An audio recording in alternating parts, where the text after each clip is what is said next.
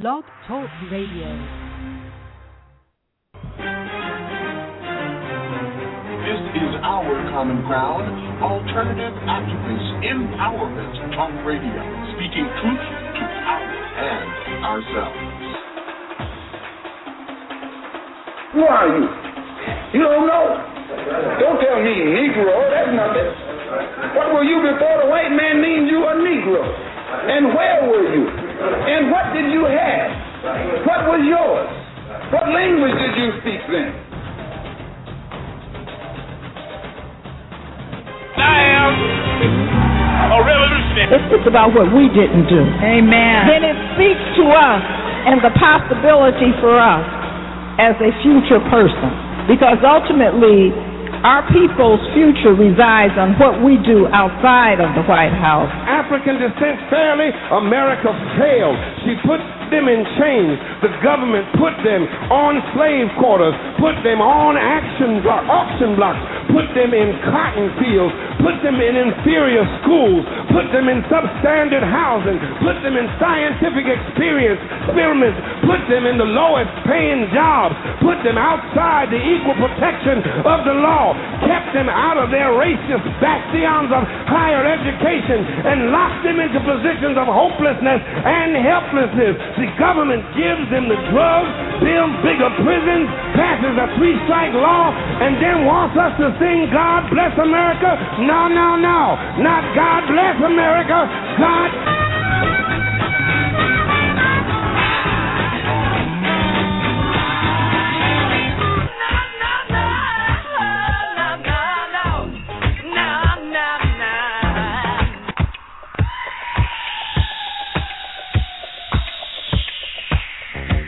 Our Common Ground with Janice Graham. Our common ground, speaking truth to power and ourselves. Our common ground, a higher ground for discourse, discussion, solutions, and ideas. I'm Janice Graham, and I'll be listening for you. Talk, talk that matters. Transforming truth, truth to power, one broadcast at a time.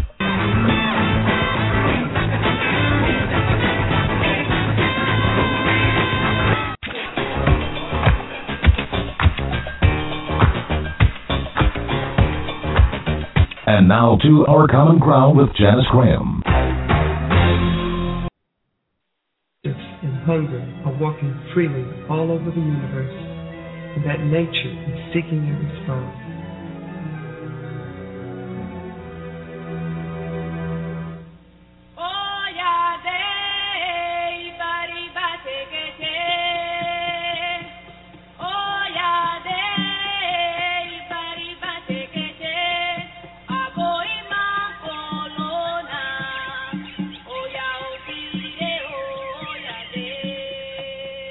Moon and sun once asked the earth, Where are the women warriors?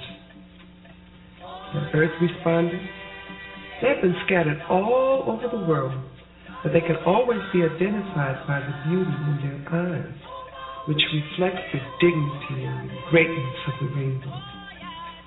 Nevertheless, continued the earth, they suffer greatly, often much more than what is commonly endured by human beings. Why? Then the moon and the sun responded energetically. We have to look for them. We have to bring them together. Because it is only women warriors who know how to survive in the midst of so much suffering, struggling, struggling, struggling. Today alongside the New Jersey State Police, the New Jersey Attorney General's Office, and the United States Marshal for the District of New Jersey to announce the addition of Joanne Chesimard to the FBI's most wanted terrorist list. While living openly and freely in Cuba, she continues to maintain and promote her terrorist ideology. She provides anti-U.S. government speeches espousing the Black Liberation Army message of revolution and terrorism. No person, no matter what his or her political or moral convictions are, is above the law. Joanne Chesimard is a domestic terrorist who murdered a law enforcement officer execution style. This is an Our Common Ground special broadcast, the Assata Teach-In, understanding the political climate, the repression, the hunt, the escape, and the exile, and the heart of a woman who stood in the midst of fear, violence, to become our shining black liberation strugglist. This is Assata Shakur. I'm Janice Graham, and I thank you for being with us and look forward to our discussion tonight. Understanding all of the implements of repression experienced by Assata Shakur and lessons for us all. Stay tuned and please join me in this discussion.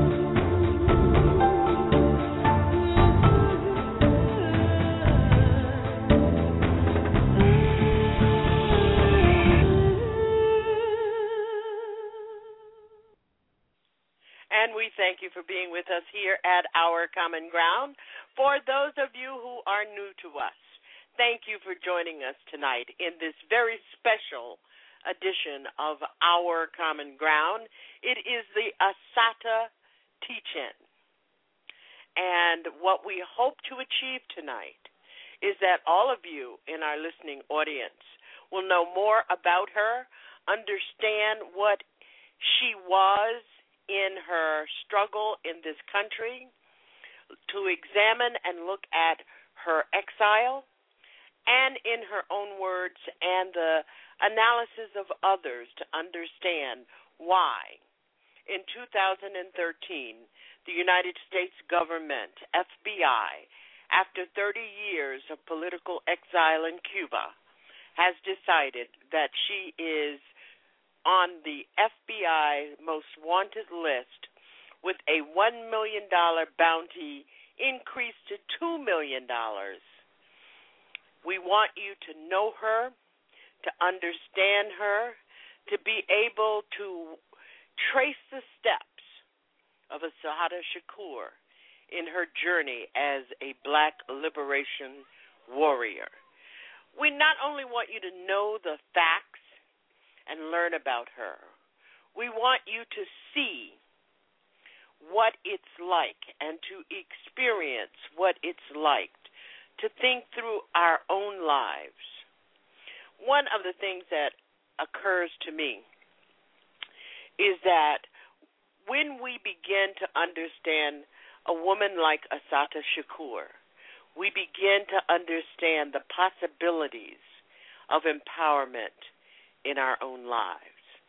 For those of you who are listening and you'd like to join our chat room, there are people who discuss our broadcasts live in our chat room, and you can come to blogtalkradio.com backslash OCG on your computer or smartphone.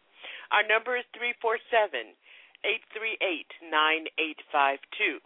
I'm especially interested tonight in hearing the views of those of us who were witnesses in the 60s, 70s, and 80s as Assata Shakur developed uh, at the time that she was under persecution by the New Jersey government and courts and police at the time of this notorious, notorious murder, as they call it.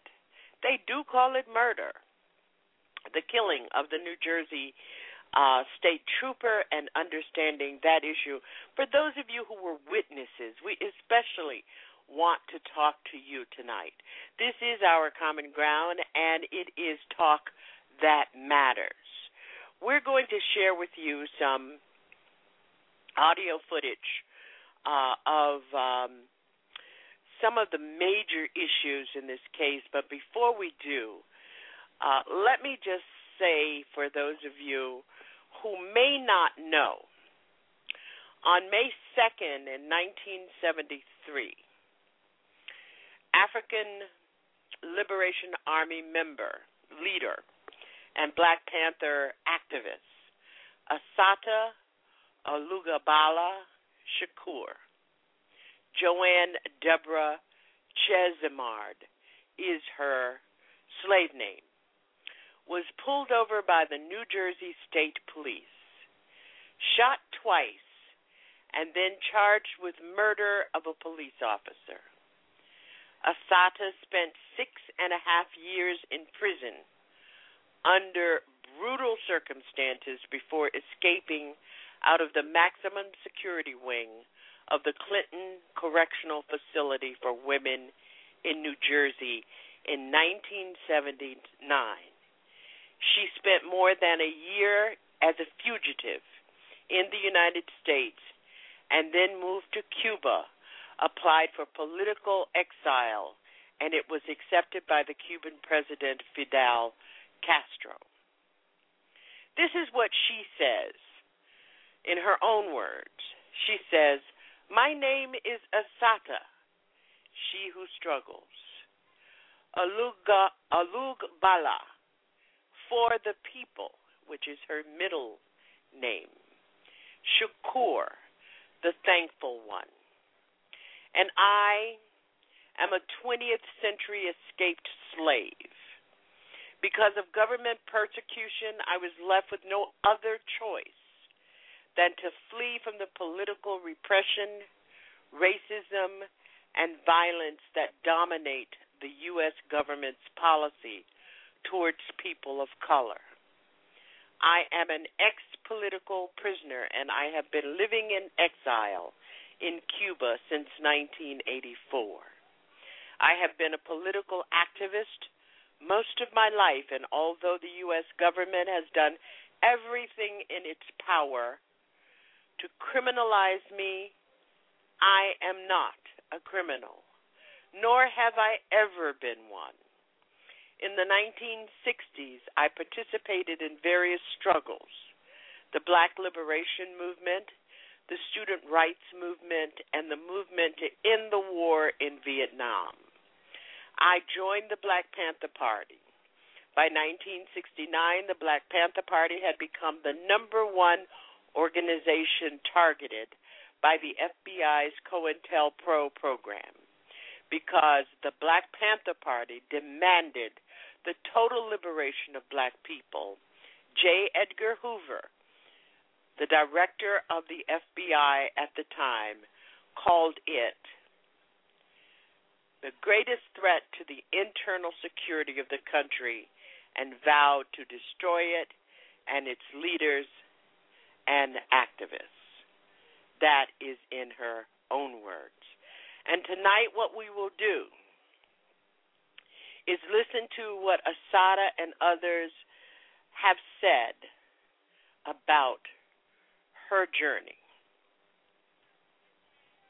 What they did was to try to neutralize all of our leaders uh, to prevent young people from coming together and uniting.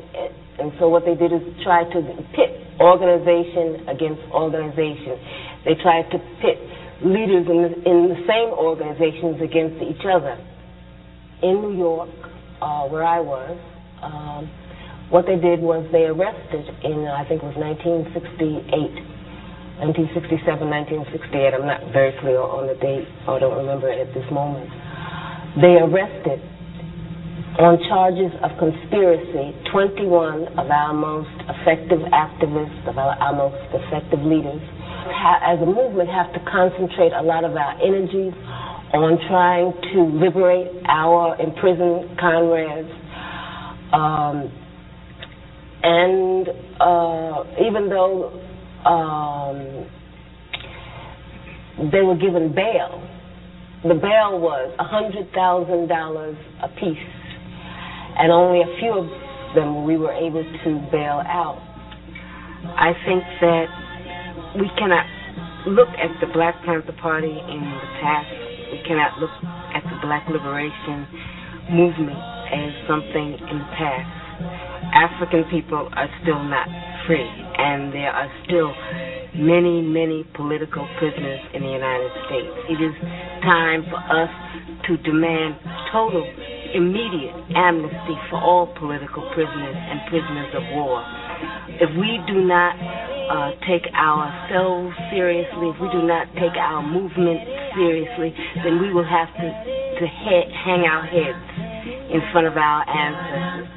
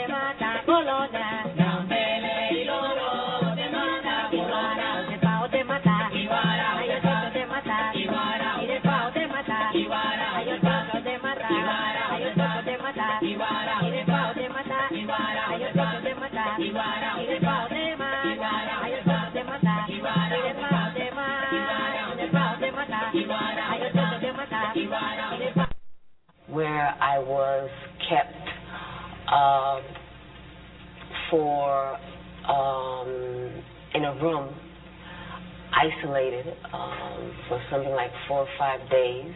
Uh, I was beaten, tortured. Um,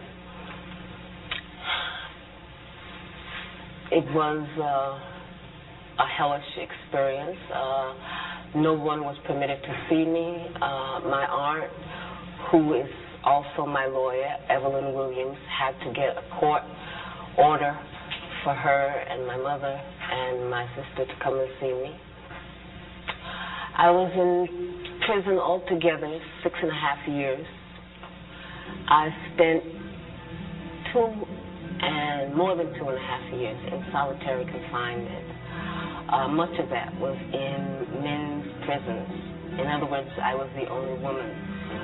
Uh, even though they say that there are no political prisoners in the United States, um, I, I was kept in solitary confinement, kept in men's prisons because of my political beliefs. So you figure that one out. Um, what it was prison? Prison was hell. It was a new kind of plantation. I feel like a, I feel like a maroon woman. I feel like an escaped slave because what I, I saw in, in in the United States in those prisons was slavery. It was black people with chains in cells. It was just poor people, you know, I mean, just stepped on and smashed. I'll never forget what I saw. I'll never forget what I've lived through. I'll never forget what my people have lived through.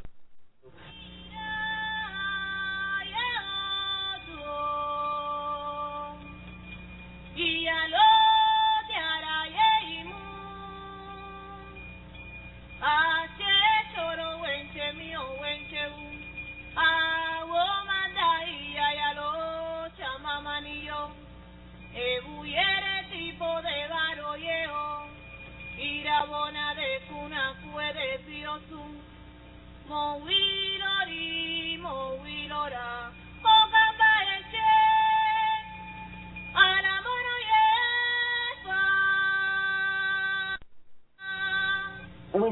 to, I don't know, to feel tender toward each other. Uh, we started to feel an attraction, to feel like human beings again, I guess is the word for it. Um, and the subject of sex came up, and we thought about it, and we talked about it. And um, it was really heavy. It was, a heavy, heavy thing because you know I didn't know how to feel uh, because so much that was around us was like slavery. You know, I mean, it was like very clear they were out to wipe us out, and it was real. It wasn't any fantasy, wasn't any joke. They were out to take our heads. And you know, I I felt like a slave. I'm sure he must have felt just like a slave. And we said, well, how could we even think about bringing a child into this world? But then, what other world is there to bring a child in? I mean, the world is a terrible place. And you know, I thought about my my mother, my grandmother, my great great great grandmothers, and what they must have thought about as slaves, um, bringing life into this world. And you know, we just decided that we were going to live. You know, we were going to live. We're going to struggle, uh, and we're not going to kill our own hopes we're not going to kill our own life. We're not going to kill our right to live. And so we just decided to be human beings, to be people. In spite of all the people that were trying to squash us down and all the forces that were trying to dehumanize us, we decided to be human. The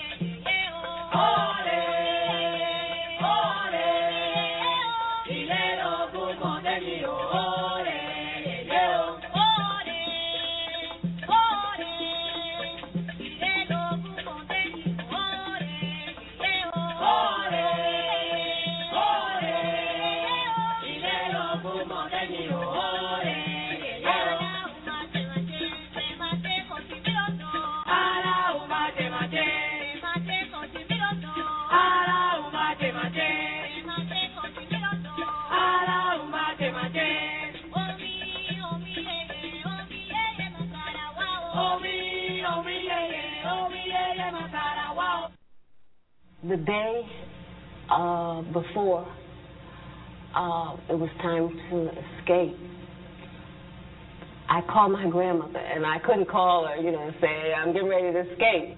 And so she said, um, I want to tell you something. Are you listening to me? Yes, grandmother. I don't want you to get used to that place. Don't get accustomed to that place. Do you hear me? Yes, grandmother. Are you sure you hear me? Yes, grandmother. I do not want you getting used to that place. You hear me? Yes, grandmother.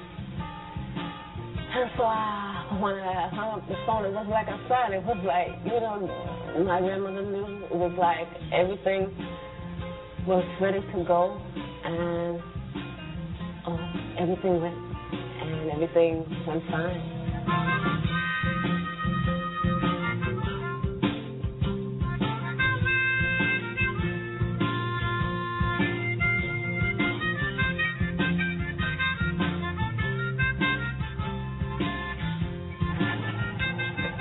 Think that the only way that we're going to realize um, freedom, justice, equality, decent living for people is if there's a complete change, a complete change, everything has has got to be turned around, and that that's the revolution, a complete change.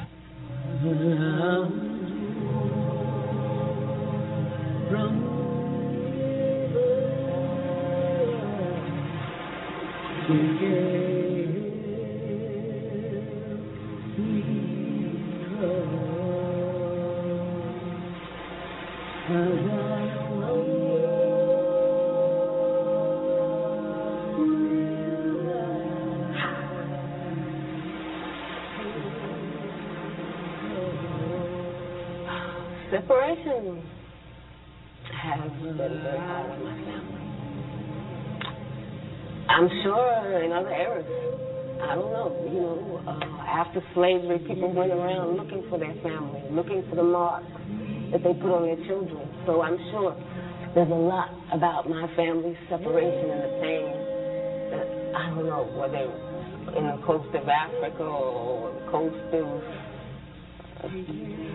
uh, some island in Caribbean or in the United States. Uh, separation is a real part of being African uh, in the Americas, being slaves or ex-slaves. Uh, in my own case, uh, prison has meant separation, exile has meant separation, and well, I'm gonna be real right now. I, can't be any other way. Uh, today, uh, my mother died, and I didn't know if I could do this, but since I didn't have anything else to do, and I figured this was the best homage I could pay to my mother, is to try to carry on her tradition, what she passed down to me, what my grandmother passed down to her, and what their forefathers passed down to them. I hope that I can live up to my mother's example, and I hope I can live up to my ancestors' expectation of me because I really believe that I have a duty to all those have, who have come before me, all those who lie at the bottom of the ocean, to all those who lost their lives, whether it's in the cane fields or the cotton fields or, you know, hanging off some tree, to continue this struggle and to continue to love and to continue to believe and to continue to try to be human, to be giving, to be loving.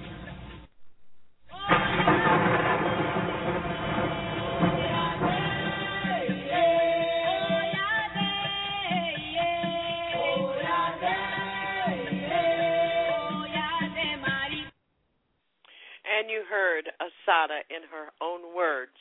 If you'd like to hear the entire documentary, Eyes of the Rainbow, uh, you can do so. It is located in a number of places at YouTube. You're listening to Our Common Ground special broadcast, the Assata Teach-In. We're talking about the life, the journey, and the lessons of Assata Shakur. On May 2nd, 2013,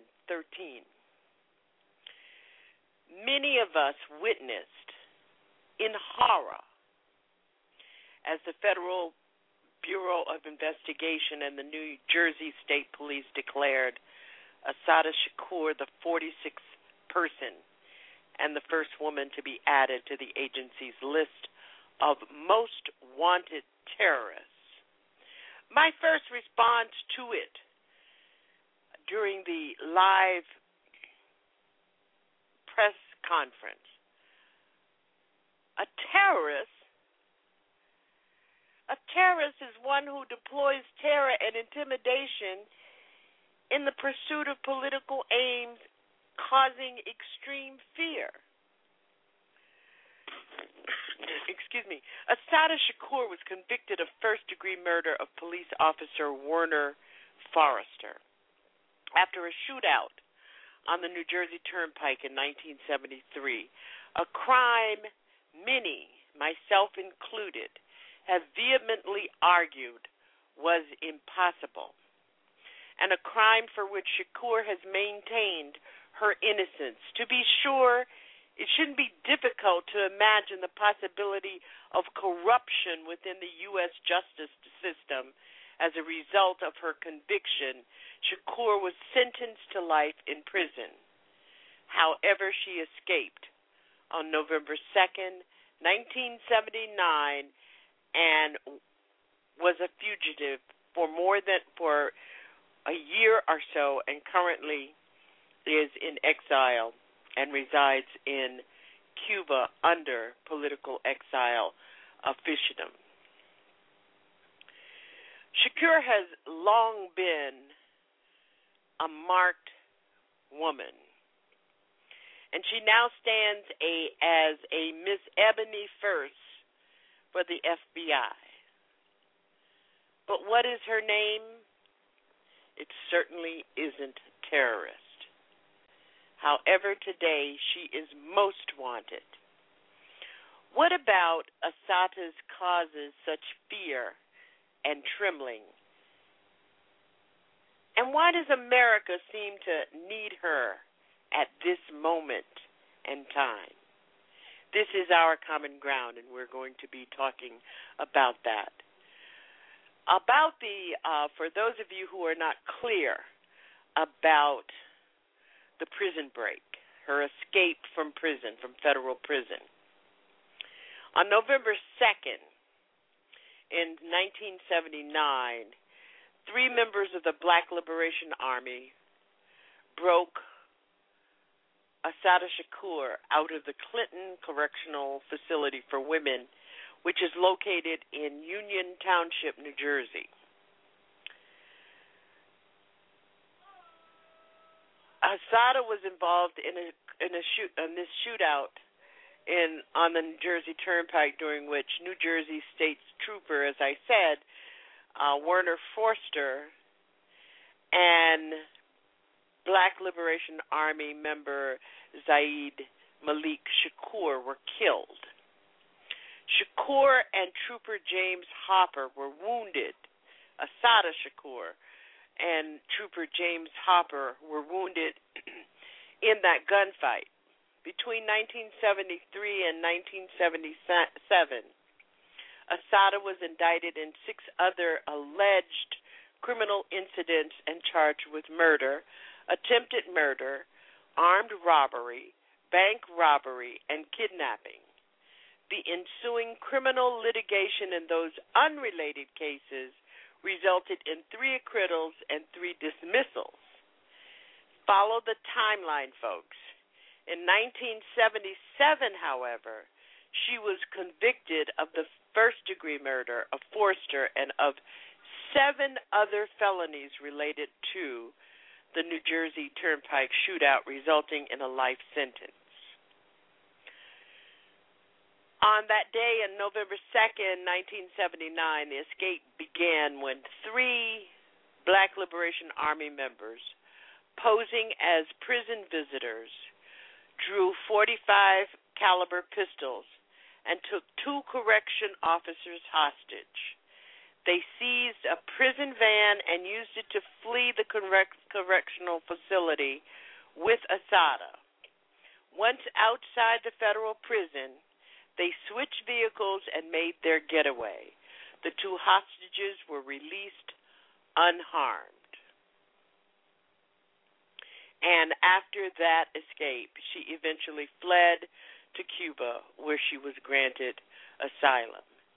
This is what her attorney, Lennox Hinds, has to say about this case.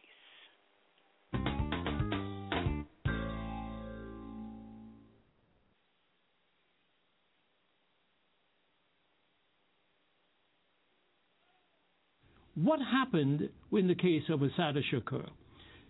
Uh, you have heard in her own words, this woman was a political activist.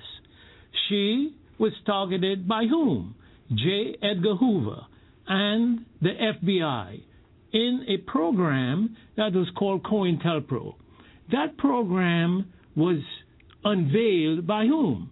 Frank Church, Senator Frank Church in the 1970s. He chaired the Senate Intelligence Committee.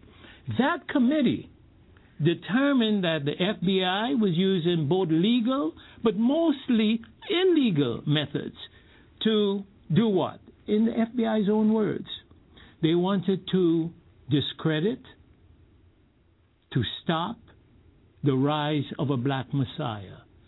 Th- that was the fear of the FBI, so that there would not be a Mau Mau, in their words, uprising in the United States. And they were, of course, referring to the liberation movement that occurred in Kenya, Africa. Now, the FBI carried out a campaign where uh, targeting not only the Black Panther Party, they targeted SCLC, they targeted Martin Luther King, they targeted Harry Belafonte, they tar- targeted Eartha Kitt, they targeted anyone who supported the struggle for civil rights that they considered to be dangerous. It is in that context we need to look at what happened on the New Jersey Turnpike in 1973.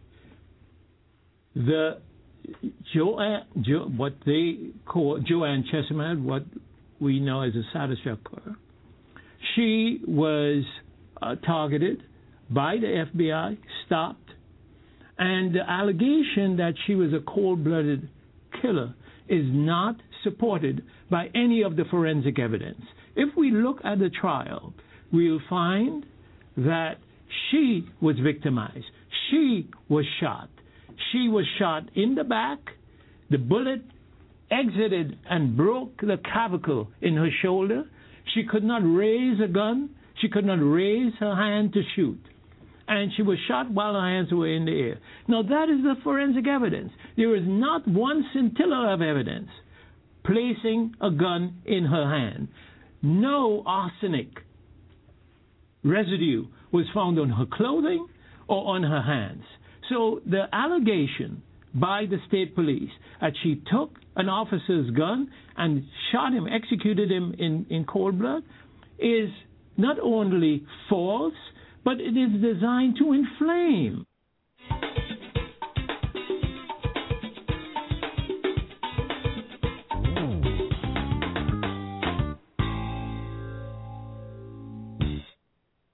And we wonder and have to raise the question about the legitimacy of her sentencing. There are many who who are out there who would declare that for reasons of accepting anything the government has to say is authentic. How can someone whose clavicle has been pierced by a bullet who is right-handed use a gun. So we we get to a point where we have to ask the question. And the question certainly should be on your mind as you hear of her sto- her story. Why now? Why ever? According to state police reports, there was no gunpowder residue on her hands at the time of the arrest. Alice Walker wrote, The first time I met Assata Shakur, we talked for a long time. We were in Havana, where I had gone with a delegation to offer humanitarian aid during Cuba's special period of hunger and despair, and I wanted to hear her side of the story from her. She described the incident with the New Jersey Highway Patrol and assured me she was shot up so badly that even she'd wanted to, she would not have been able to fire a gun. Though shot in the back with her arms raised, she managed to live through two years of solitary confinement in a men's prison chained to a bed.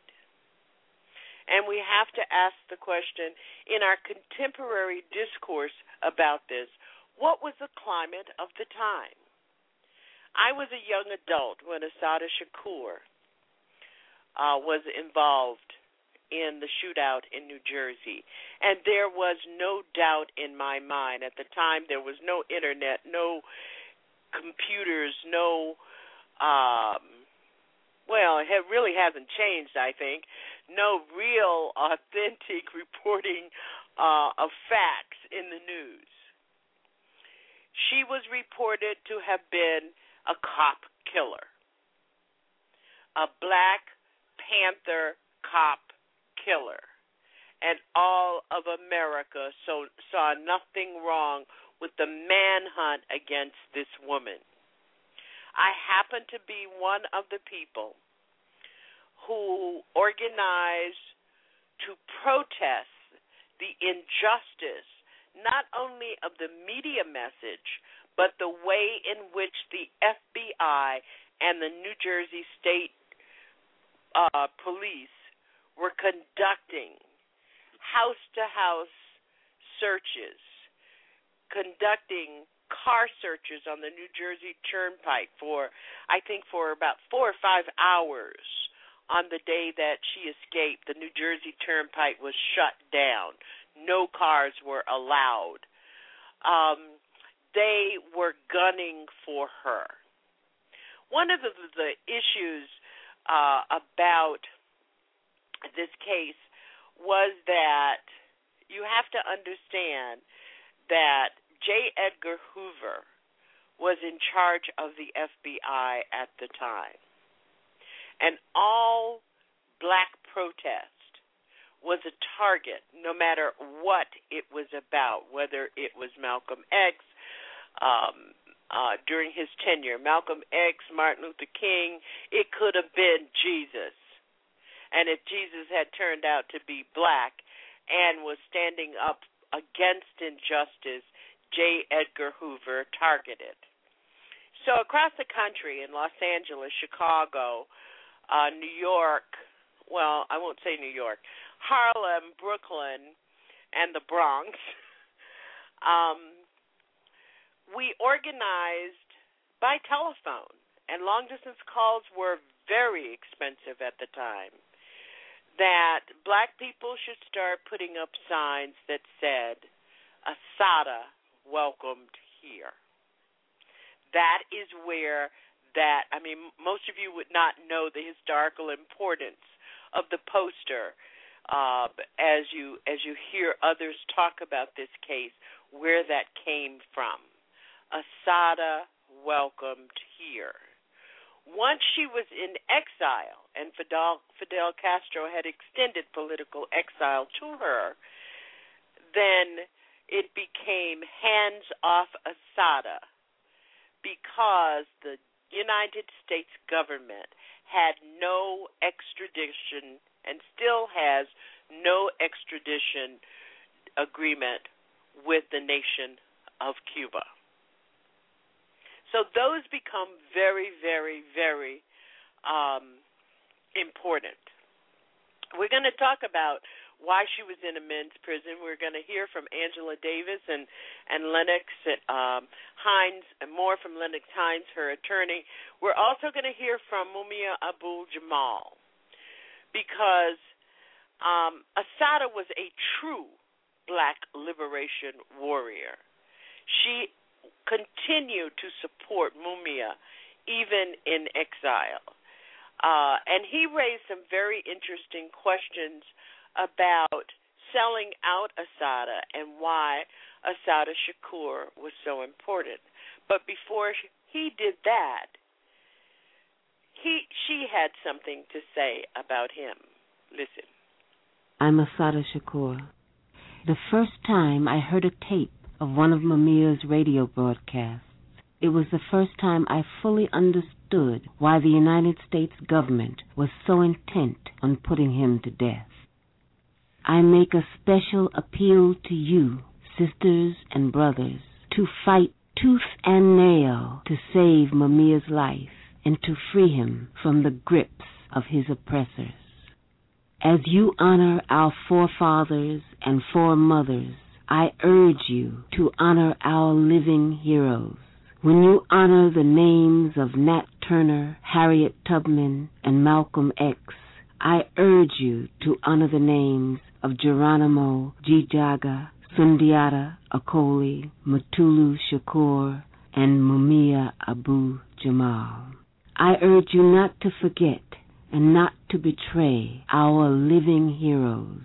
If we ignore their struggle, we are ignoring our own. If we betray our living history, then we are betraying ourselves. We could not save Malcolm X, but we can save Mumia. We can save him, and we must save him. Because we love our brother, and we need our brother to help us fight for freedom. Free Mumia Abu Jamal, free all political prisoners. Let us carry on our tradition to freedom. And we're going to take a break at Our Common Ground. This is the Our Common Ground special broadcast, Assata Teach In. Our number is 347 838 9852, and we'll be taking your calls on Assata, on the issue, not what I. Let's not. Let's talk about the facts and what it means to all of Black America, not just to you, but to all of Black America tonight. I'm Janice Graham, and this is Our Common Ground. Truth Warriors at TruthWorks Network. that cut their own throat. Because how can you ever bargain for a fair wage if you are competing in a labor market with slaves, with people who don't get paid at all? So it was totally against their interest to support the slaveocracy, but because of, of the illusion of racial superiority, they did. And it's the same thing with the Republicans. Today, no working class white person in their right mind should be supporting Republicans. How could you support a man like Mitt Romney, who told you he's going to fire you if he get in, in, in, office, who made a, a career of shipping American jobs over? a politician, not a prophet. And that is true. I've made that argument myself. But it is only true to an extent because he did not draw on political sentiment when he got elected. He drew on something deeper. He drew on a spiritual reality, and when he did, then he took on a certain spiritual responsibility. When you hear people like Mitch McConnell saying that if they do this, this will poison the well forever. Well, I'll take your threat and I'll raise you to shove it in your behind. Serious talk for serious times. Truth Warriors at TruthWorks Network.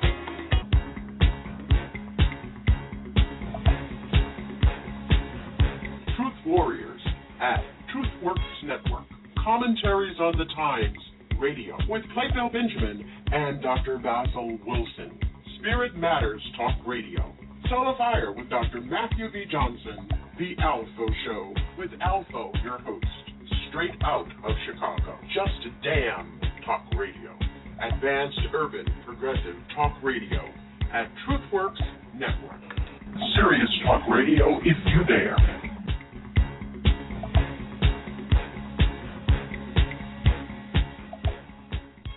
At TruthWorks Network.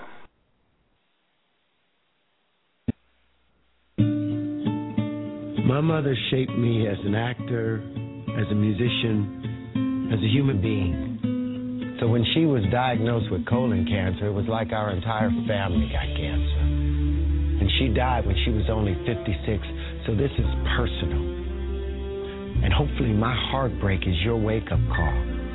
You can prevent colorectal cancer. If you're 50 or older, get screened. Screening saves lives. India Declare. Real, raw, and right now. and we wear our our warrior goddess scars proudly, baby. We offer our walk of woman, elevating our consciousness as women so that we can recognize a punishing environment. He can be cute, have a six pack, and tell you he loves you all day long. If the environment is punishing, if the energy is punishing, all I'm saying is you need to check that early in your game and not wait. Listen to that. Listen to you. Have the faith. how can we elevate our consciousness so that we become aware of environments that are not in our best interest immediately? You know, like your creep radar.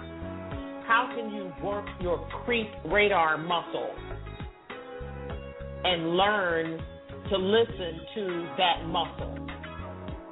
That's what I'm committed to here. It's the I Declare Show, Monday through Friday, 11 a.m. on Blog Talk Radio. Real, raw, and right now with India Declare. Make sure you like her on Facebook and follow her on Twitter at I Declare. You want I Declare to be your talk destination each weekday morning. Hilarious, open, informative, independent talk radio. I'm Janice Graham, and I declare it. India Declare. Real, raw, and right now.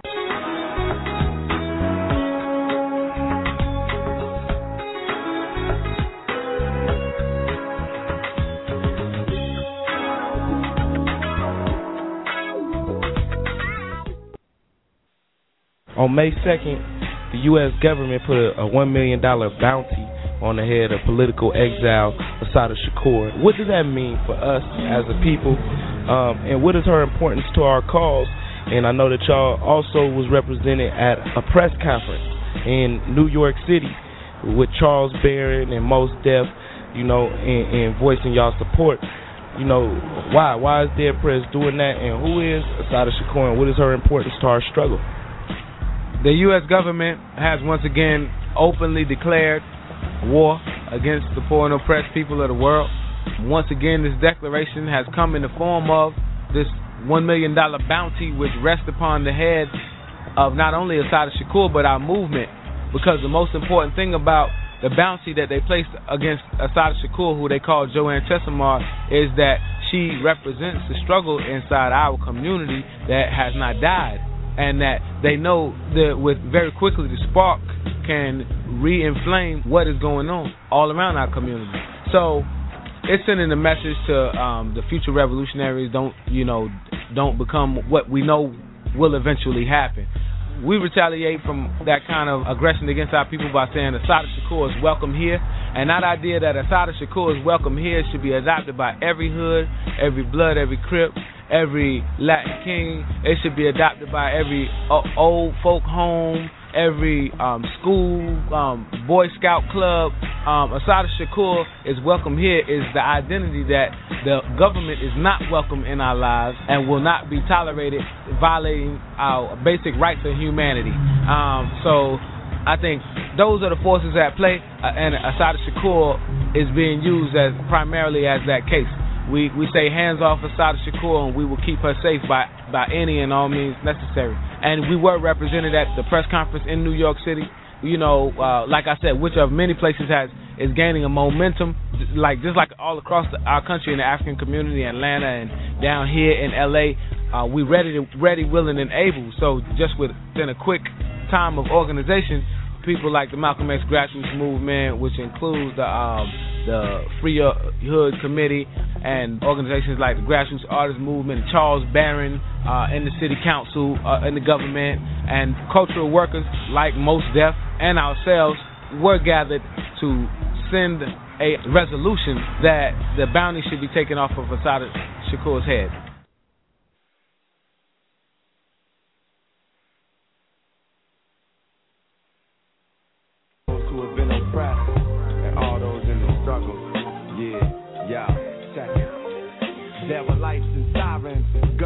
Fine, cover your eyes as I describe a scene so violent. Seemed like a bad dream. She laid in the blood puddle, blood bubbled in her chest. Cold air brushed against open flesh. No room to rest. Pain consumed these breaths. Shot twice with her hands up. Police questioned, but shot before she answered. One Panther lost his life, the other ran for his. Scandalous the police were as they kicked and beat her. Comprehension, she was beyond, trying to hold on. And thank you for being with us here tonight at Our Common Ground. It's a special edition, the Assata Teach-In. We're going to take a moment and pause right now for uh, from providing you information. Uh, on the other side of taking calls, we're going to listen to take a listen to uh, Angela Davis and Lennox Hinds talking about Assata on the FBI terrorist list. Also, we're going to uh, listen and share with you an interview by um, Dream Hampton, who is a Black Studies professor, talking about the issue of Assata Shakur being placed on the FBI's terrorist list. We're going to go to our phones 9454. You're on the air. Thank you for your call, and for those of you who would like to join in the discussion, the number is 347 838 9852. Thank you, 9454. You're on the air. Ketal, sister, how you doing? Janice, I'm glad. This is Orande calling from Hawaii. I'm glad you were able to do this because I asked other folks who we all know to bring this up. Now, um, I got out of the army in 1975, and um, when Mark Essex got killed in Louisiana, I, I didn't realize that he was down with the Panthers. Was Shikata, Assata Shakur. You know, um, when this went down, I was living in Jersey at the time in West New York, and it amazes me that now under this presidency, whom the Republicans were responsible for getting him back into office, President Barack Obama, would put out this bounty on this sister.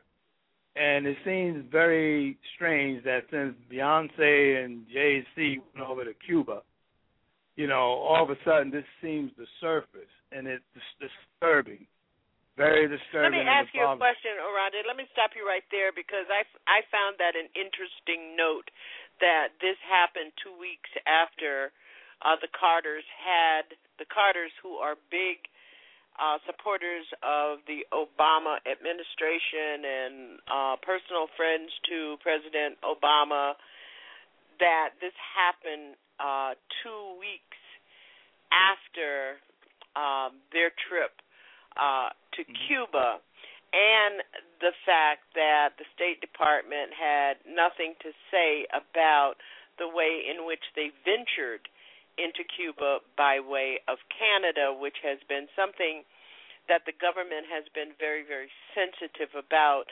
I know that when I visited uh, Cuba, um, it certainly uh, was a trip that you didn't go around talking about, and you certainly didn't go around uh, talking about how you got there. Uh, what made you interested or find a niche of thinking in um, in the in Beyonce and Jay Z's uh, trip uh, correlating somehow with this particular with the with the uh, with the renewed concentration on Assata? Well, it was because of the hypocrite wannabe white Cubans in Miami, and I lived in Florida 20 years. That struck the interest originally. I said, what are these people talking about? Because when I lived in Jersey, I know how many Cubans lived in Jersey, West New York, Union City, Weehawken, and you know these places. And that I said, wait a minute, something's not right here. And sister, I, I since I'm in aviation, we've flown in the no, you know, many times, and um, what also is not being brought out in this is how Russians are coming. This is not going away from this topic going through Alaska, getting into this country, getting licenses and everything else, and coming into the the uh, mainland, the lower 40s or whatever they call it, 49. So when when this thing came up, I said, wait a minute, you know, this isn't right. And I remember this thing. They used to call the New Jersey Turnpike the the Black Dragon or the Dragon Corridor, just like it was up in Lakeland, Florida, in Polk County, how they would just pull black folks over and just arrest them and, and steal yeah, money from Jersey them? Turnpike has always been a yeah. um, a topic of discussion on racial profiling. It was called the Black Dragon. I'm almost but let, sure let's that was go back. Let, All right, go come on. Go ahead. Let's go back to the connection, what you suspect might be the connection between uh, the Beyonces and um, and the FBI's action two weeks later? Well, sister, I'm only speculating, but knowing the history of this country and J. Edgar Hoover, well, he ain't even alive now, but with this whole scenario and these hypocrite wannabe Caucasian Cubans in Miami bring this up all of a sudden, you know, I, I'm I'm not going for it, and yeah. I've asked, you know, other entities to um, get into this, uh, amplify this as you're doing now.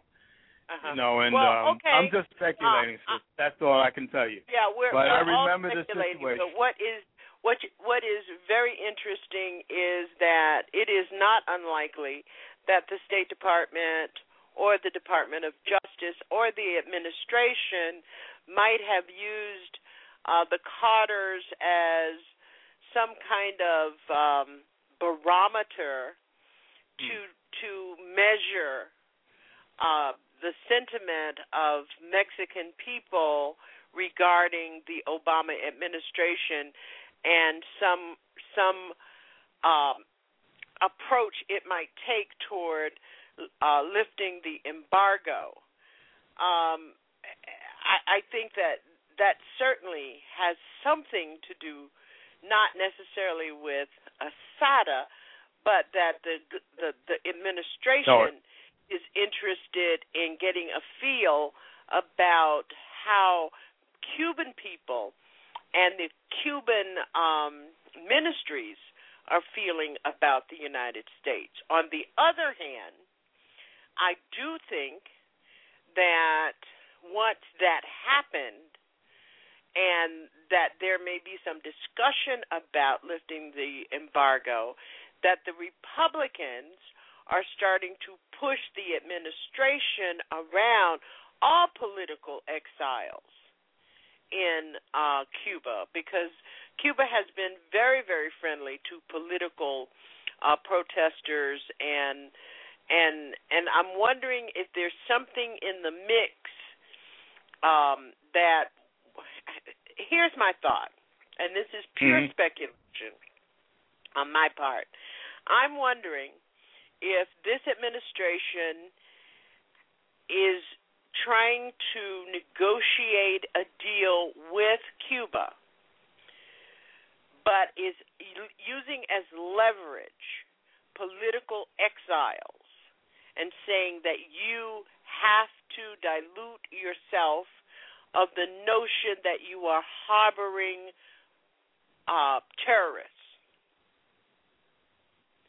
And so, in order to, I mean, you can't have friendly foreign affair uh, relations with countries, and we don't in this country have friendly foreign um, uh, uh, relationships, international agreements in, with countries that um, are, are friendly to political exile.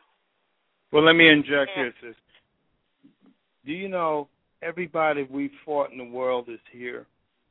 And I don't know if you remember when Adam Clayton Powell brought Castro to uh the United Nations. I was still in Harlem in '59. Yeah, I remember he when up at the when Theresa Castro Hotel. stayed at a hotel, Theresa Hotel. yeah, And and and uh, what's his name? Khrushchev.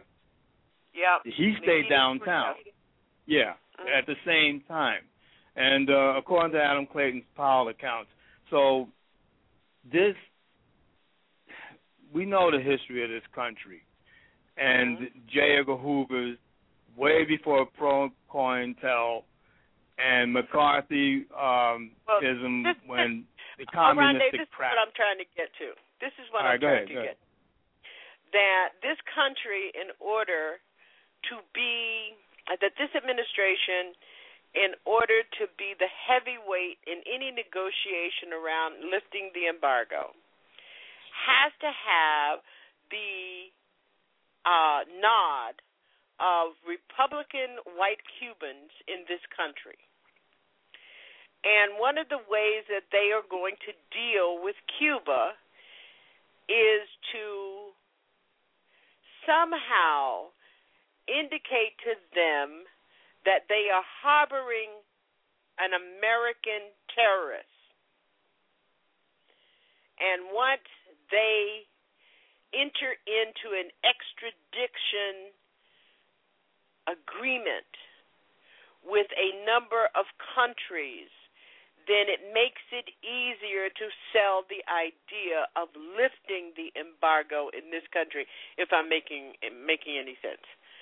Yes, But you are, man. And Angela what- Davis That's brings where I'm, that out. I'm, I'm coming from. and, and, and the attorney brings it out because of France and I believe it was England and Greece at the time. Right.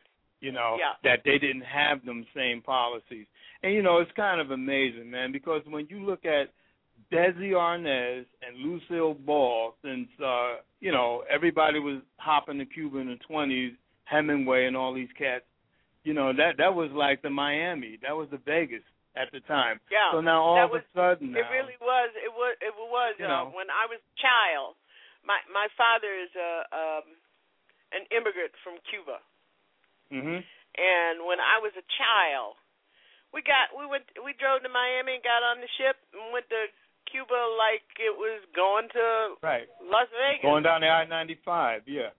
Right. But you know, my Uh, question is, what is Obama and Eric Holder doing in all of this now that the man then got a second term? And and Eric Dyson, Michael Eric Dyson really had a reevaluation of President Obama, but he's still, you know, uh, respecting the brother and, and, and, and loving him. But he, he pointed out something serious. You know, when well, he made I his think speech. you're. I think you're talking. I think you're talking about a clip that uh, Alpha ran last week. Yes, which yes. is a clip that's uh, uh, two years old. More than Two it's- years the clip old. must be five years Really? old at this point. Yeah. I thought hey, Rhonda, got like to go. Thank you. Thank you, but Sister thank you for your call. Mahalo. Do you want me to put you on hold, on mute? No, no, no, no. I'm on the internet. I'm six hours behind you. So, um, thank you. Okay. Thank you for your call. That was a Rhonda calling from Hawaii. Thank you all for being with us here tonight at Our Common Ground. Our number is three four seven eight three eight nine eight five two. One of the most interesting parts of all of this, and I really, um, I was a very, very enthusiastic and passionate protester. And I will tell you that I cried when Fidel Castro allowed Assata Shakur to be exiled as a political fugitive in Cuba. So to look at this out of through those lenses, I was I mean we were so we were on vigil until she came out, my comrades and I, until she came out of being a fugitive in this country and we found out that she had gone to Cuba, I'm sorry, to Canada.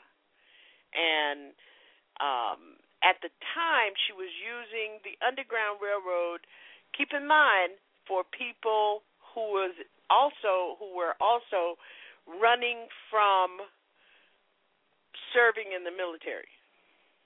So there was already an established underground railroad to to Canada. So, but Mumia had some things to say that I want you to hear. Um, and part of it is that the hands off Assata campaign didn't die.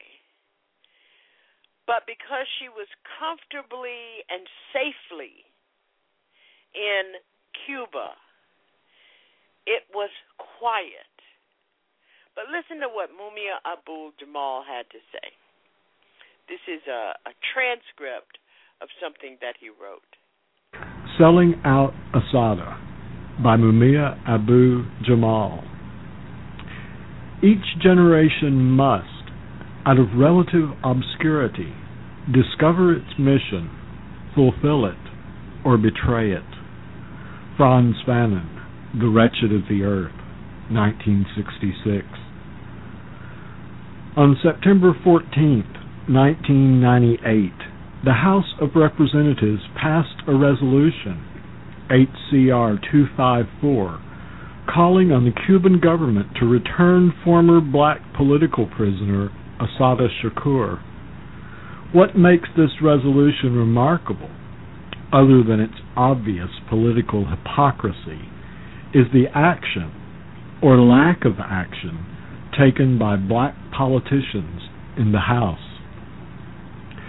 There is something sickening about black congresspersons swarming to the defense of President Clinton, who has built his political career on the skillful manipulation and timely betrayal of black interests to appeal to his party's and the majority party's right wing, so called centrist, while selling out one of black America's most celebrated and respected fighters for black liberation.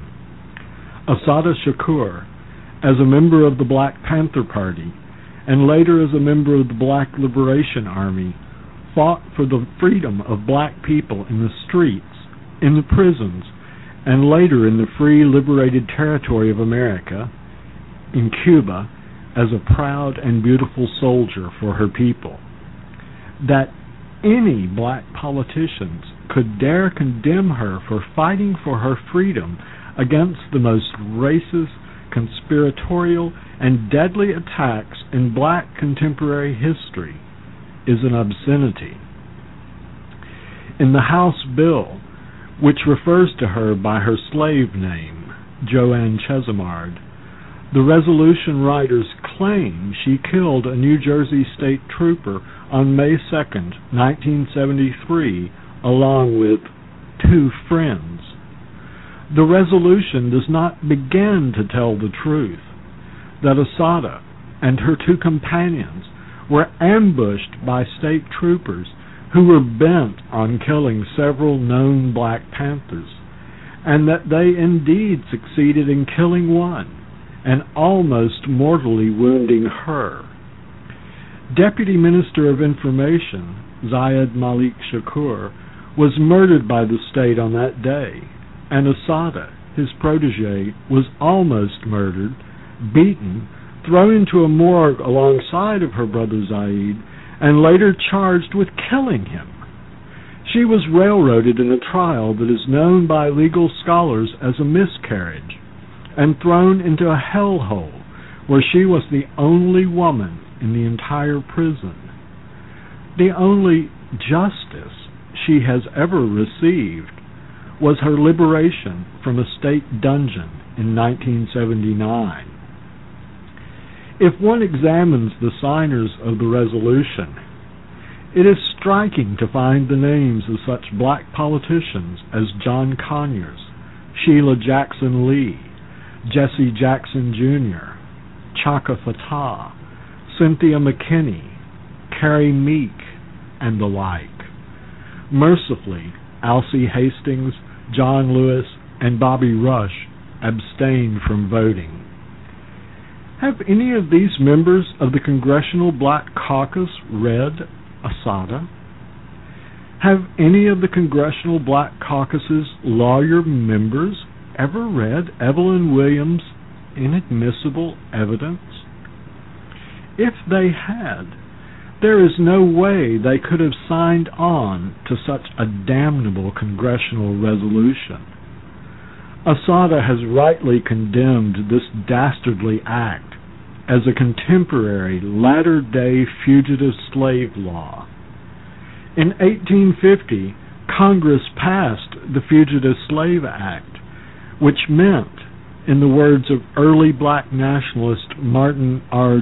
Delany, by the provisions of this bill, the colored people of the United States are positively degraded beneath the level of the whites, are made liable at any time, in any place, and under all circumstances to be arrested. And upon the claim of any white person, without the privilege even of making a defense, sent into endless bondage. Let no visionary nonsense about habeas corpus or a fair trial deceive us. Delany was condemning an act that threatened the freedom of all blacks anywhere in the United States. Nearly 150 years later, and the U.S. empire seeks to expand its reach to the entire globe. The Congressional Black Caucus recently made much about their role of fairness cops in the congressional process leading up to impeachment for Clinton. As a wealthy, Yale trained former law professor with millions at his disposal, not to mention the power of the presidency, he hardly seems to need their help. Instead, a black, courageous woman who must face the monstrous might of the empire has not a single defender in Congress. Like their hero, Clinton, they seem to have mastered the politics of betrayal. Written by Mumia Abu Jamal. Now that's some heavy stuff. You know, uh, there are many who might say um, that they don't get involved in issues that have to do with black people who have done something wrong. There are very few who really have examined what happened to Assata Shakur and not understand that the full weight, as Mumia says, of the evil empire fell on this woman's head. Now, here is a contemporary news review of Assata going on the terrorist list.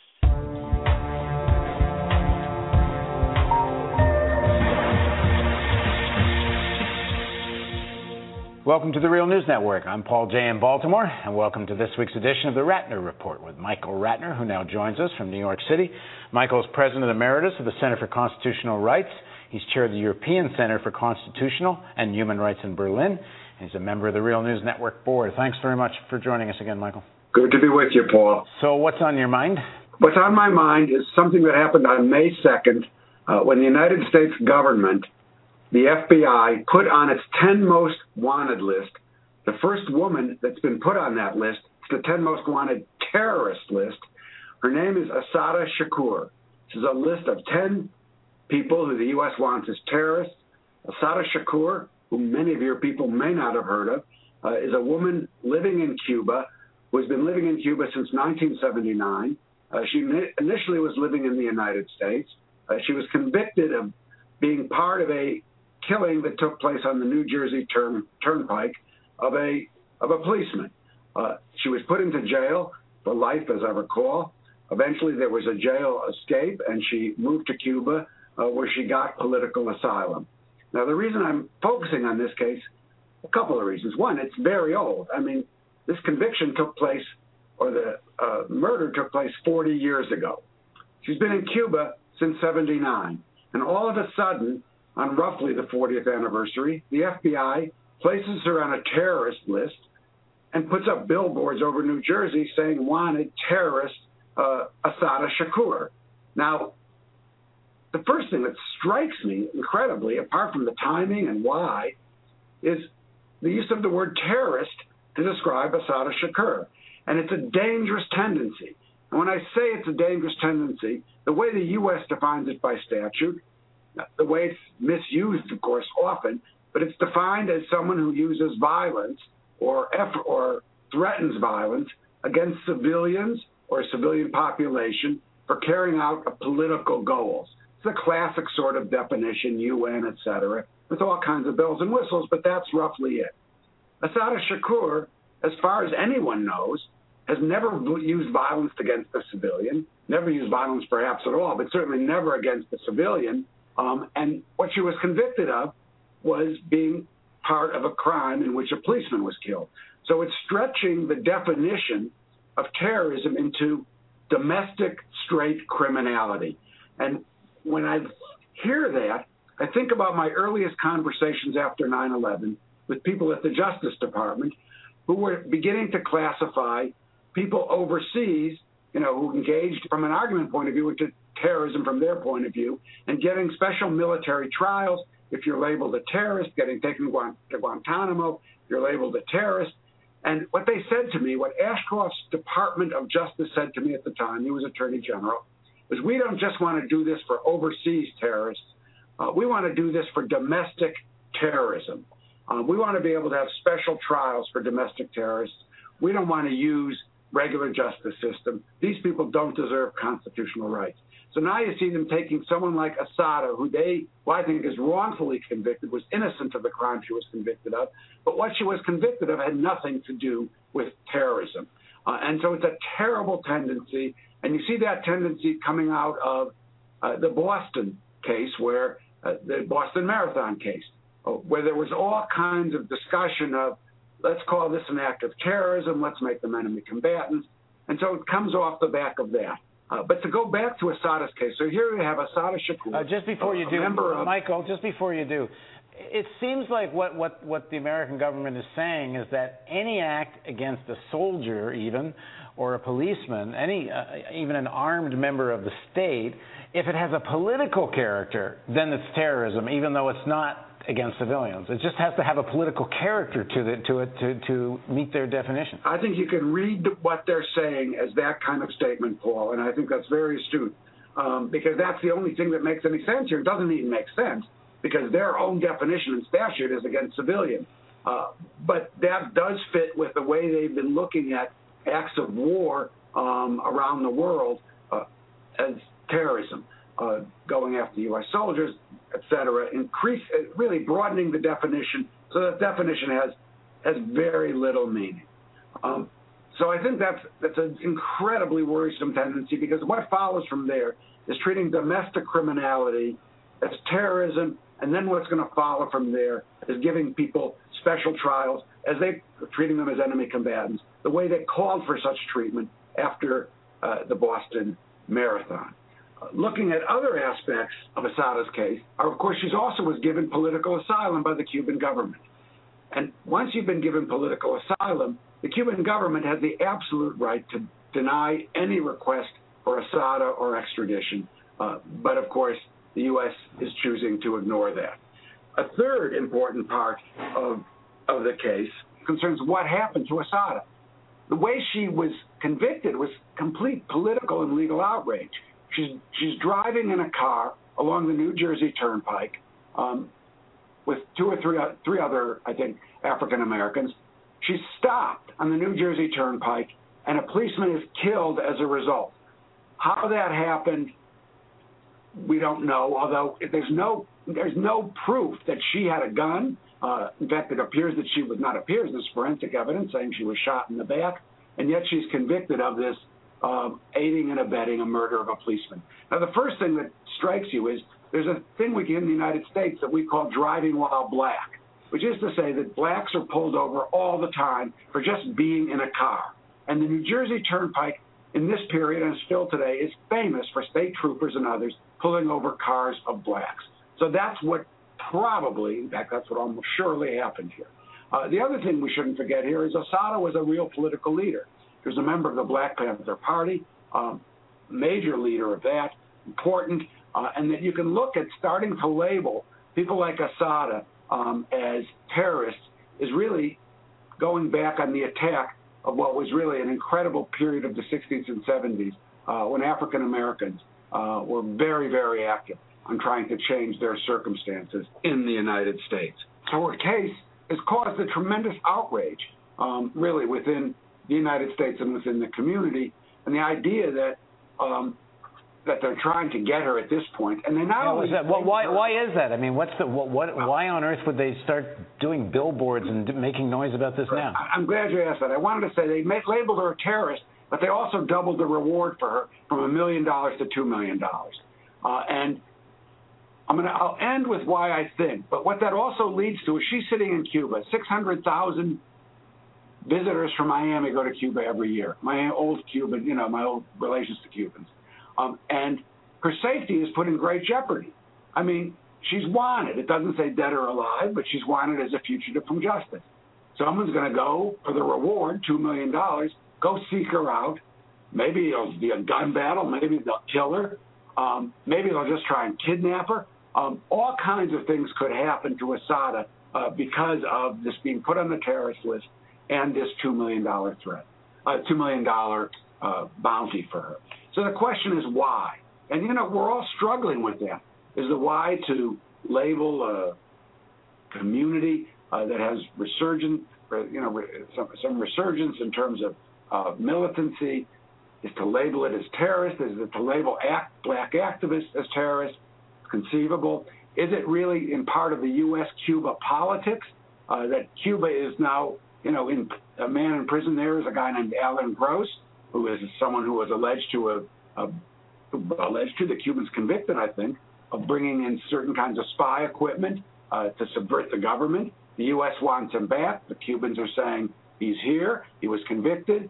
Uh, there's five or now four people in the United States who were convicted of uh, various crimes. The Cuban five, now the Cuban four, uh, convicted of you know uh, espionage and other crimes in the U.S.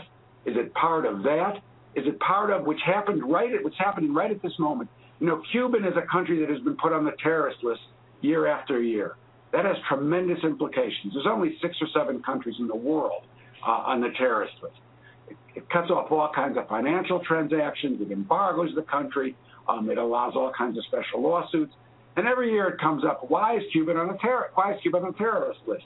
There's no terrorism coming out of Cuba.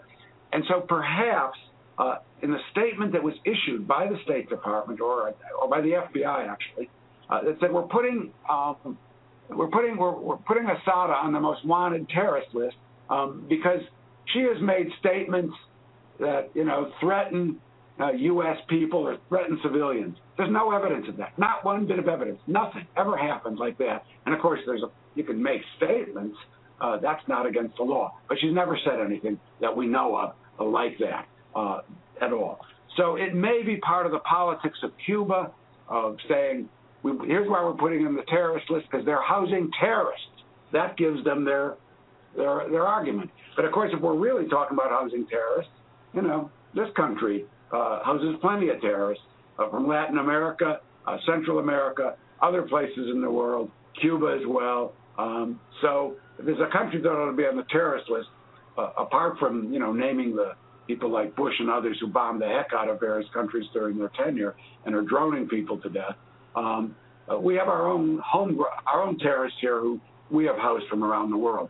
But in the end, we don't really understand the politics of it, other than uh, you know, maybe it's domestic politics in some way. But I think it's more related to Cuban politics um, and American politics. But the effects are dramatic because Assata now, a person who could at one time walk the streets of Cuba, uh, with some freedom, um, I just don't think can emerge at all. Hmm. Uh, and so it's scary. Uh, it's also a labeling of domestic criminality uh, that she was not guilty of, um, in my belief, uh, labeling it um, as terrorism. Uh, so I'm hopeful that we'll be able to overturn it, but it's a serious moment. All right. Thanks for joining us, Michael. Thanks for having me, Paul. And thank you for joining us on the Real News Network. And we really appreciate that that interview and commentary from Real News. If you do not subscribe to Real News, you should. You think you get the truth at MSNBC. You get the real truth at Real News, and that's my and that's my commentary on it. But but they're bringing up some very important points for you to understand why this is important to you. The fact that George Zimmerman has been in hearings all day today to try to suppress certain evidence that will cream his ass in court during this trial tells you of the continuing disorganization of justice and dismantling of justice in the justice system that you pay for. And I I, I asked and extended to you to listen to and understand about Assata's journey so that you can see. I mean, we can call them all Oscar Grant, Troy Davis, Marissa Alexander, Trayvon Martin. It goes on and on and on. It is ever, never ceasing in terms of the lack of real justice, authentic justice that black people are extended in the courts in this country. The other is to the extent that black people, poor people, and brown people are manipulated as chess pieces in the political games played by the American government is important. We're going to take a break. Our number is 347 838 9852. I'd like to hear from you. Um, when we come back, we're going to uh, take a listen to Angela Davis and Lennox Hinds and Dream uh, Hampton about what they are thinking um, on this $2 million bounty you know, one of the things that also strikes me, and I know I said I'm going to take a break, but uh, since I'm running the board, I can do what I want to do. No, one of the things that strikes me is to understand this in the the context of who you are as a member. What what is your citizenship about? What is it that comes with the Assata Shakur story? What are the lessons? 347 838 9852 is our number. We'll be right back. We really will be right back. Uh, and I'm going to tell you about some things that we're going to be doing here at our common ground. Um, we're still trying to put it put it all in place, but the times are serious. There's no time for fence walking in this country.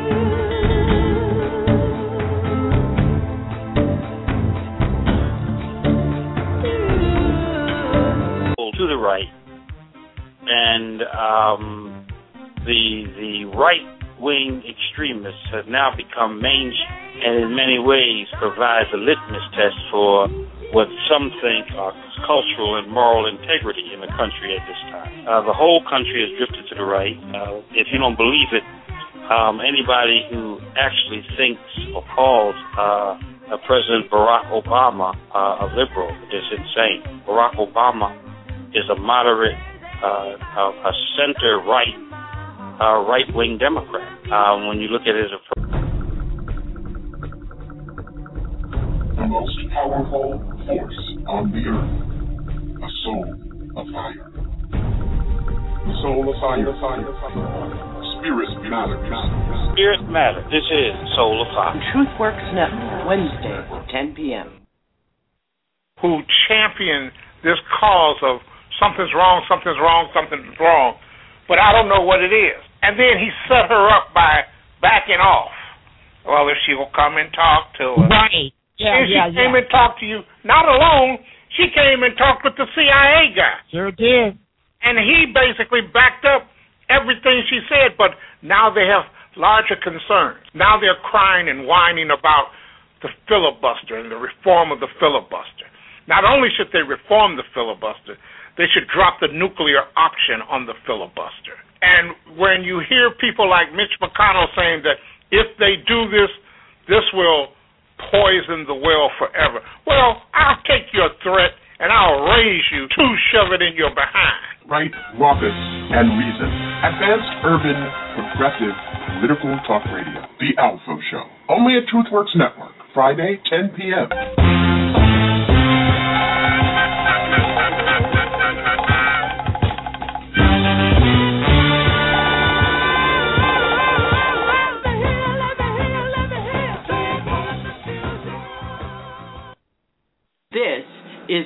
Common Ground, broadcasting bold, brave, and black. You'd better know.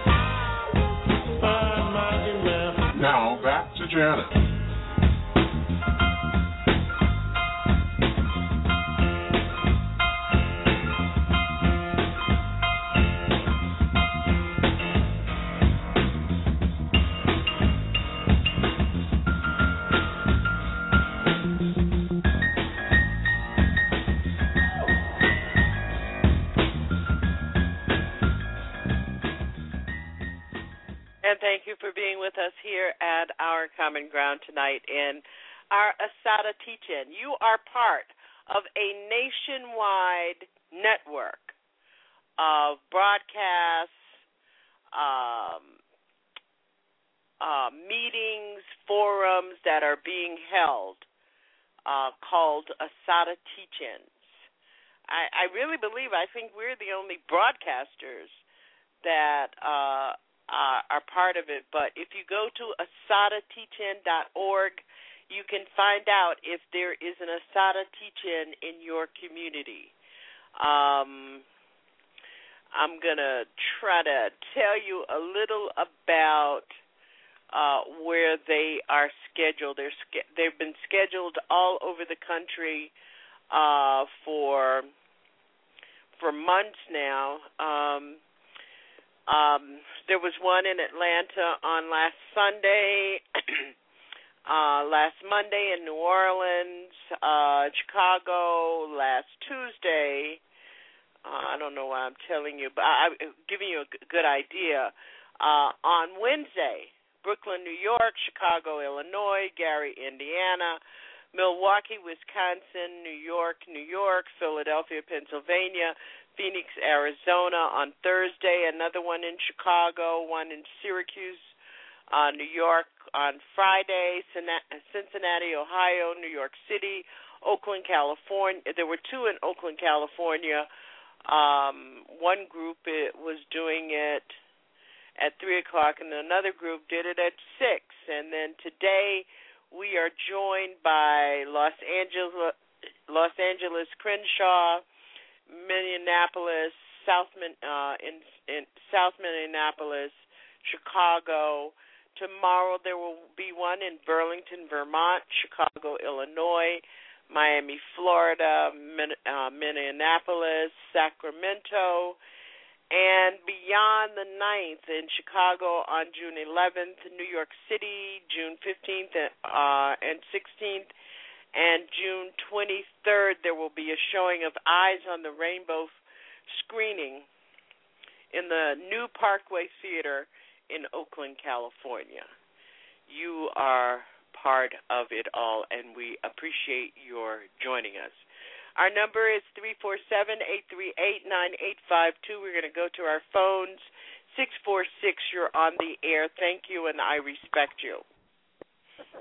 Oh, I respect you, Janice. I'm glad to hear you back on the air. I just really got one one question. I'd like to know do we realize that it may come a point in time that the United States government may send a drone in to um, kill sister if um, the Cuban government doesn't cooperate and send her back to America? Well, one of the things, as you heard from Jay, the other Jay, uh, is that uh, while in exile, um, it, it, she uh, is being very, very cautious right now, where she has had a great deal of freedom over the last 30 years. Now, drones, crones, crows. Jay, you know, I really, I think that we can't speculate about how they're going to do it, but um, it is clear that they have no they they have no reservations about creating friction with um, with the Cuban government um, it would be in their interest at this point. Um, but CIA operatives have always operated in um, in Cuba uh, during the Batista um, regime and during the uh, Fidel Castro regime you know, at some point, and I want to, I want, I've been wanting to ask someone this, and I'll ask you. I'm wondering if this has any connection to Guantanamo Bay. Uh, you know, because Guantanamo is located. Most people don't know Guantanamo is in Cuba. Right. So I mean, there it's, are it's, a lot of things, but to speculate whether I mean. Uh, I, I don't think that the United yeah, I don't think that the United States government would have any pos- any problem with whatever strategy they decide. You know, but let me ask you another question, Jay. To what extent do you think there are two questions I have for you. To what extent do you think that black people will rise up over this? Uh, and in what way can they? And the other is, I just have to comment on the FBI leadership that they have placed this brother. The FBI doesn't have a lot of senior leaders in their agency who are black, but they have taken this brother uh, to take the lead on this. It, it just, it just, you know, I'm a old, I'm an old school activist old school. And I do want to make a note. I don't want to, you know, I have to, when I think of things, I have to, as I tell my grandchildren, when I think of things, I have to say it then because I might forget. Today is the anniversary of the death of Geronimo ji-Jaga Pratt, and we want to um, make a note in memory of that liberation warrior as well. But let's get back to what do you think about those two things? Um, honestly, it it would not surprise me at all whatever they do. Um, does it have anything to really do with Guantanamo? I don't I don't I don't think so and the reason why I don't think so is because of Guantanamo has been in the United States' hands ever since Fidel took over, and they've basically been there as a part of, um, you know, that country for that well, long period of time. Here's so the angle that I I'm don't, thinking I don't about. see it. Here's the angle I'm thinking about. If the United States goes after Cuba on Assata Shakur, and this is purely speculation, and I, you know, and it really has. If I were in a in a live training session with people, I would say, well, we're going to have to shelve that one because it really is getting beside the point of providing information. But uh, I'm wondering if there if if the United States pushes Cuba on on Assata, whether or not Cuba will decide, then you get the hell out of Guantanamo and that'll solve some political problems. No, I don't. I don't. I, I don't. I don't think that. I don't think that um, Cuba would do that because if that was the case, they would have done it years ago. Remember, they've had America's, no reason to do it. They've had no reason to do it. if this had reason to do it with the Bay of Pigs and all of the other co-op operations that go on, the embargo against Cuba and all of those things, of course, I, I, I just don't see how, with all of that happening, how it would then equate to um, if you don't give us this one African woman, we're now gonna say, okay, you got to get out of here because you're doing some covert thing. I mean, the the way I the way I look at it, they would be more inclined to assassinate her, knowing the fact that our people wouldn't do anything about it. You know what I'm saying? Yep. You see, this is Now, what I, so I this agree, is what disturbs I agree about that. I, I agree no, about but I, that. You but, have but I mean, Janice, this is this is what's really disturbing me about this whole Assata situation is that she's been in Cuba for over 30 years, like you said. She hasn't bothered or caused any trouble whatsoever to the American people or to the Cuban people. She wrote a book that basically the time that she was she wrote the book, um, black consciousness movement was slowing down. So a lot of people that should have embraced, embraced the book didn't embrace the book. And she basically hasn't really been that big of an issue in the the the black community. I mean, she's to Well, be yeah, truthful, I- I- she's a forgotten person other than people that deal in our circle. Outside of our circle, most people don't even deal with with a shotter. Yeah. You, you know what I mean? And that and that's just true. That's just true. You know what I'm saying? So the re, the the reality is like when you ask the question, what would we do if God forbid something happened to sis? We wouldn't do anything. We would have a little bit of a protest. Some some Negroes would be mad, and um basically business would business would would would continue. I mean, it's unfortunate, but that's that's reality, and I I think we we need to we need to face that. Yeah, yeah. Well, let's hear You know? from um, Dream Hampton about what she thinks. Thank you, Jay, for your call. Do you want Okay, me to sister. unmute? All right. Uhuru.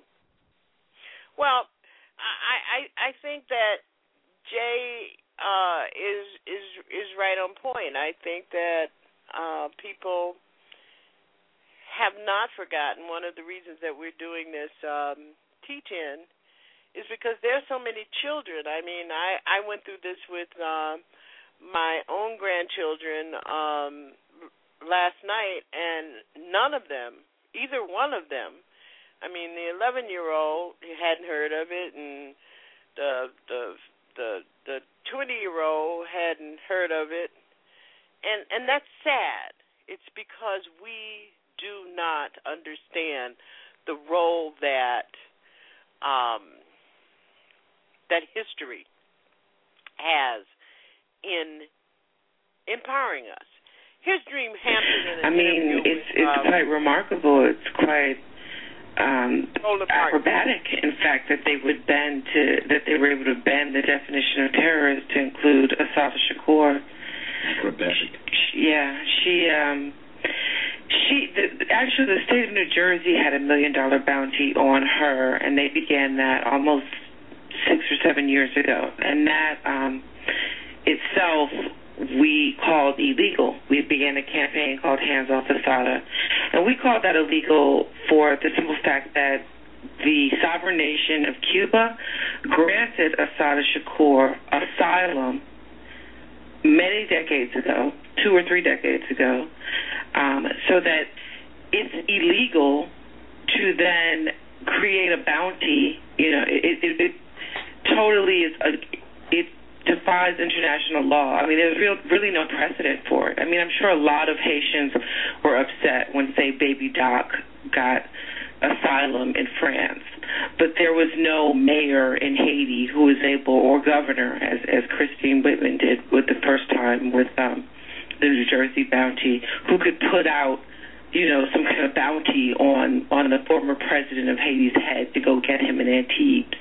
It's it's really unprecedented. Um, what do you? What, um, first of all, what do you make of uh, of her writing? Uh, she wrote a letter to, to the Pope several years ago, writing that uh, frankly she fled because uh, it was just, it was unfair what took place in the country. She was convicted. She actually escaped uh, and made her way to Cuba, and so um, what significance d- does this have, and, and what do you make of the case that she stated uh, as to why she escaped and why she should not come back to the U.S.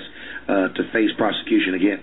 Well, that's why so many of us support her because we do believe that she is innocent. We do not believe that she killed um, the police officer, the officer Foerster, 40 years ago last night on the New, Jer- New Jersey Turnpike when her partner Zayd Shakur was um, murdered. So we, first of all, we believe that she's innocent. Um, there is medical evidence that she was shot with her hands in the air. She told that story repeatedly. Um, there's medical examiner's corroboration. So, and there are many people who've looked at this case um, and believe that she's innocent. Her trial has has been examined in in law school classrooms because it was such a sham. These were heated times. These were the 70s. This is a time when many leftist organizations in this country were attempting revolution. Um, for lots of reasons, they failed, but mostly because of COINTELPRO and you know we consider these incredibly trumped up charges, and she's one of a handful. Can, quickly, can you just explain what her relationship was to to Tupac for people who don't know? Yeah, people call her Tupac's aunt, but what she is is um, a comrade and a friend to Afeni Shakur, his mother. So they all took the last name at the same time. Oh. They all took the last name Shakur at the same time. Yes. Okay. I'm glad you cleared that up. Yeah. Right? But people have been saying it's odd, but okay. I mean, she definitely was a figure in his life, um, a, a guiding figure in his life. Tupac's stepfather, Mutulu Shakur, is accused with breaking her out of prison. Gotcha. So those were different times. I mean, can you imagine going into a prison today and, and going into the basement of a prison and getting your comrade out? you know? So, so the, you know, the times need context. First of all, we believe in her innocence. Secondly, and thirdly, this this bounty, you know, is in violation of international law. She's a political she has political asylum in the sovereign nation of Cuba. All right. General, extremely happy. We certainly appreciate And that is the core. This is the United States is going against international law in their effort to secure and extradite Assata Shakur from Cuba. And we've got we've got to really really understand that there is more to this than the than the killing of a New Jersey state trooper. There are a number of issues. And the question that you need to be asking of your news organizations or whatever media that you listen to or subscribe to, why they are not talking about this. We we're running out of time. Um, the demon of the clock is upon us, as uh, Playthell Benjamin would say. That he calls it the demon of the clock. And I want, I do want to um, talk to you a bit about what we're going to be doing. This week, our common ground is coming on the air on Tuesday night at 10 p.m. and on Thursday night at 10 p.m. One of the most horrific injustices in this country is unfolding before us, and that is the trial of George Zimmerman for the murder of Trayvon Martin. At some point, we have got to draw a line in the sand. We hope that you will will join us. We hope that you will join um, commentaries on the Times Radio with Dr. Basil Wilson and Playthell Benjamin as they come on talking about contemporary issues of our time, of culture, history, and uh, international events on Monday night at 10 p.m. And on Wednesday night, Soul of Fire, Dr. Johnson is on hiatus, and he is. We are going to do a rebroadcast of part two of his series on America descending into insanity. And you don't want to miss that. 10 p.m. on Wednesday night. And I am sure that on Friday night, although I won't speak for him, that Alpha will be covering the Trayvon Martin case as well, trial as well. And we got to stop calling the Trayvon Martin trial because Trayvon is not on on on trial. His defense attorneys have forgotten that. It is George Zimmerman who is on trial.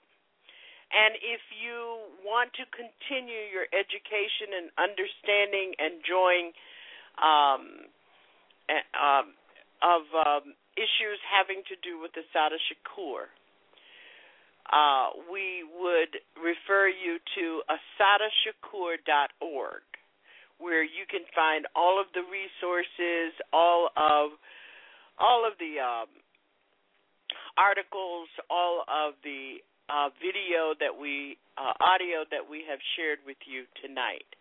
We thank you so very much for being with us and hope that you will join us on Tuesday night here at Our Common Ground, another special. In regard to my hiatus, I am still trying to do something that I need to do in regard to chronicling my own witness. I was born in 1950. I've seen a lot. I've been trained in thinking, and my worldview has been influenced by so many prolific African Americans and Africans. My travels have informed my worldview in a way that has been unique, and it is very important that I chronicle those not only for my grandchildren, but for my people. We didn't get a chance to uh, listen to Angela Davis and Lennox Hinds, but you can go to Democracy Now! and hear their interview that we were sharing a, a portion of it with you about the FBI's terrorist list. And um, we hope that you will join the campaign Hands Off Assata. It is, if you know her journey, you can learn from it, you can be inspired by it, and you can understand your own struggle. I'm Janice Graham. Thank you so much for being with us tonight.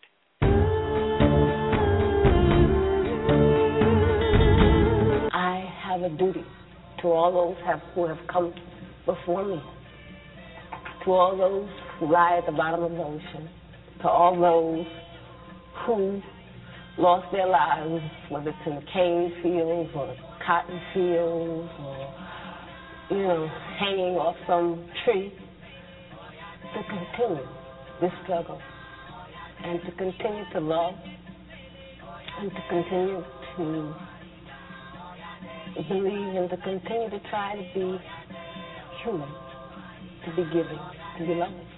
That her name is Assata, she who struggles. Olugbala, for the people. Shakur, the thankful one.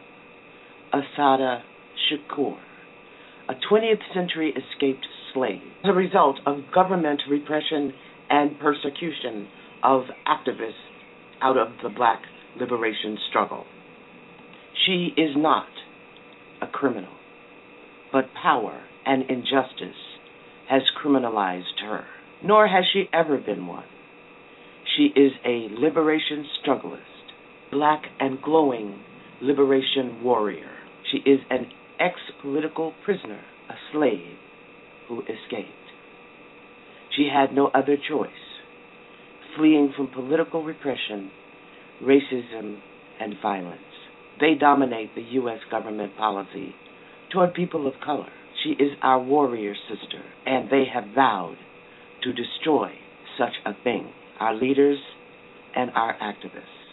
To forge ahead on this agenda, they have now placed her on the FBI's most wanted list as a terrorist, and we know that she is not and has never been. She is a revolutionary, but this is the message. They want her back to ensure that the war against injustice and white supremacy is put down. So we must proclaim and we must claim her struggle, her journey, and her dedication and commitment. We proclaim hands off Assata. I'm Janice Graham, and this is Our Common Ground. Thank you for joining us tonight. Write, campaign, join the Hands Off Assata campaign to free Assata persecution. Good night, and thank you for joining us on Our Common Ground. Check our program listings for further specials while I am on hiatus. And don't forget or check out TruthWorks Network. Mondays, Wednesdays, and Fridays, the Truth Warriors are at the mic. It is only they who see the dreadful colors of suffering. It is only they who